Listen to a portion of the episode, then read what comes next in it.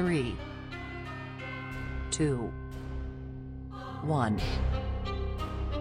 You are now listening to the Heartbeat Show podcast.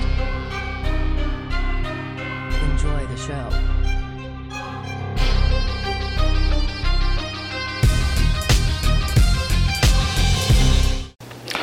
Do you have to escrow your taxes and insurances with your monthly payment? That's what we're going to talk about today. So there's a lot of times where people will ask me, do I have to include my taxes and insurances inside my monthly mortgage payment? And most of the time you do. Okay, so let's talk about these differences.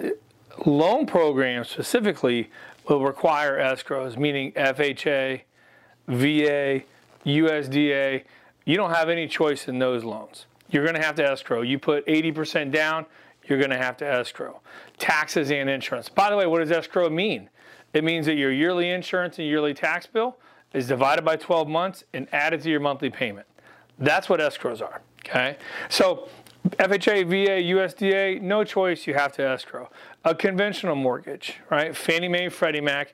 You can waive escrows, but you have to do twenty percent down.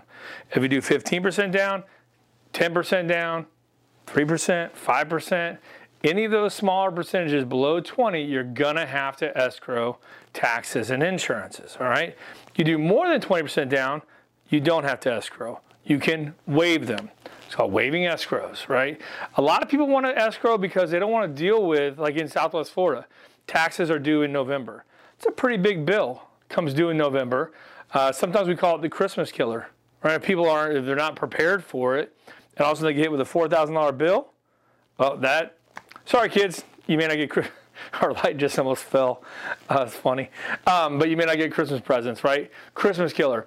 So same with insurance, depending on when that's due as well. People don't want to deal with it. But the people that do, and they can manage their own money, and they, they say like, I want to earn interest on my own money, I'll handle it, whatever, they can save for it. They'd rather waive escrow. So twenty percent down, you can waive escrows. Now, one thing you cannot waive is flood insurance. Can't waive flood insurance, all right? So federal law against us that we cannot waive flood insurance. So you can waive homeowners insurance, you can waive real estate taxes, but you cannot waive that pesky flood insurance, all right? So hope that helps you out. Got any other questions or concerns, reach out to our office. I have uh, plenty of loan officers available to help. Office number is two three nine, four three seven, four two seven eight. Thanks, have a great day. Thank you for listening to the Heartbeat Show podcast.